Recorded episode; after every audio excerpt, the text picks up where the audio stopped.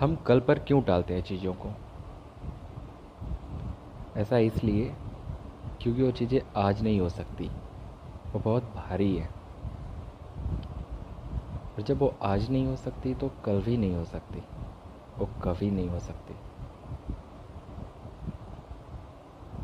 तो ऐसी चीज़ें करना ही क्यों जो इतनी भारी हो, जिनको कल पे टालना पड़े? कुछ ऐसा क्यों ना करे जो आज हो, अभी हो। नो मैटर वो रिज़ल्ट को कितना कंट्रीब्यूट करेगा। बट एक जर्नी तो स्टार्ट हो जाएगी। And at the end result भी मिल जाएगा।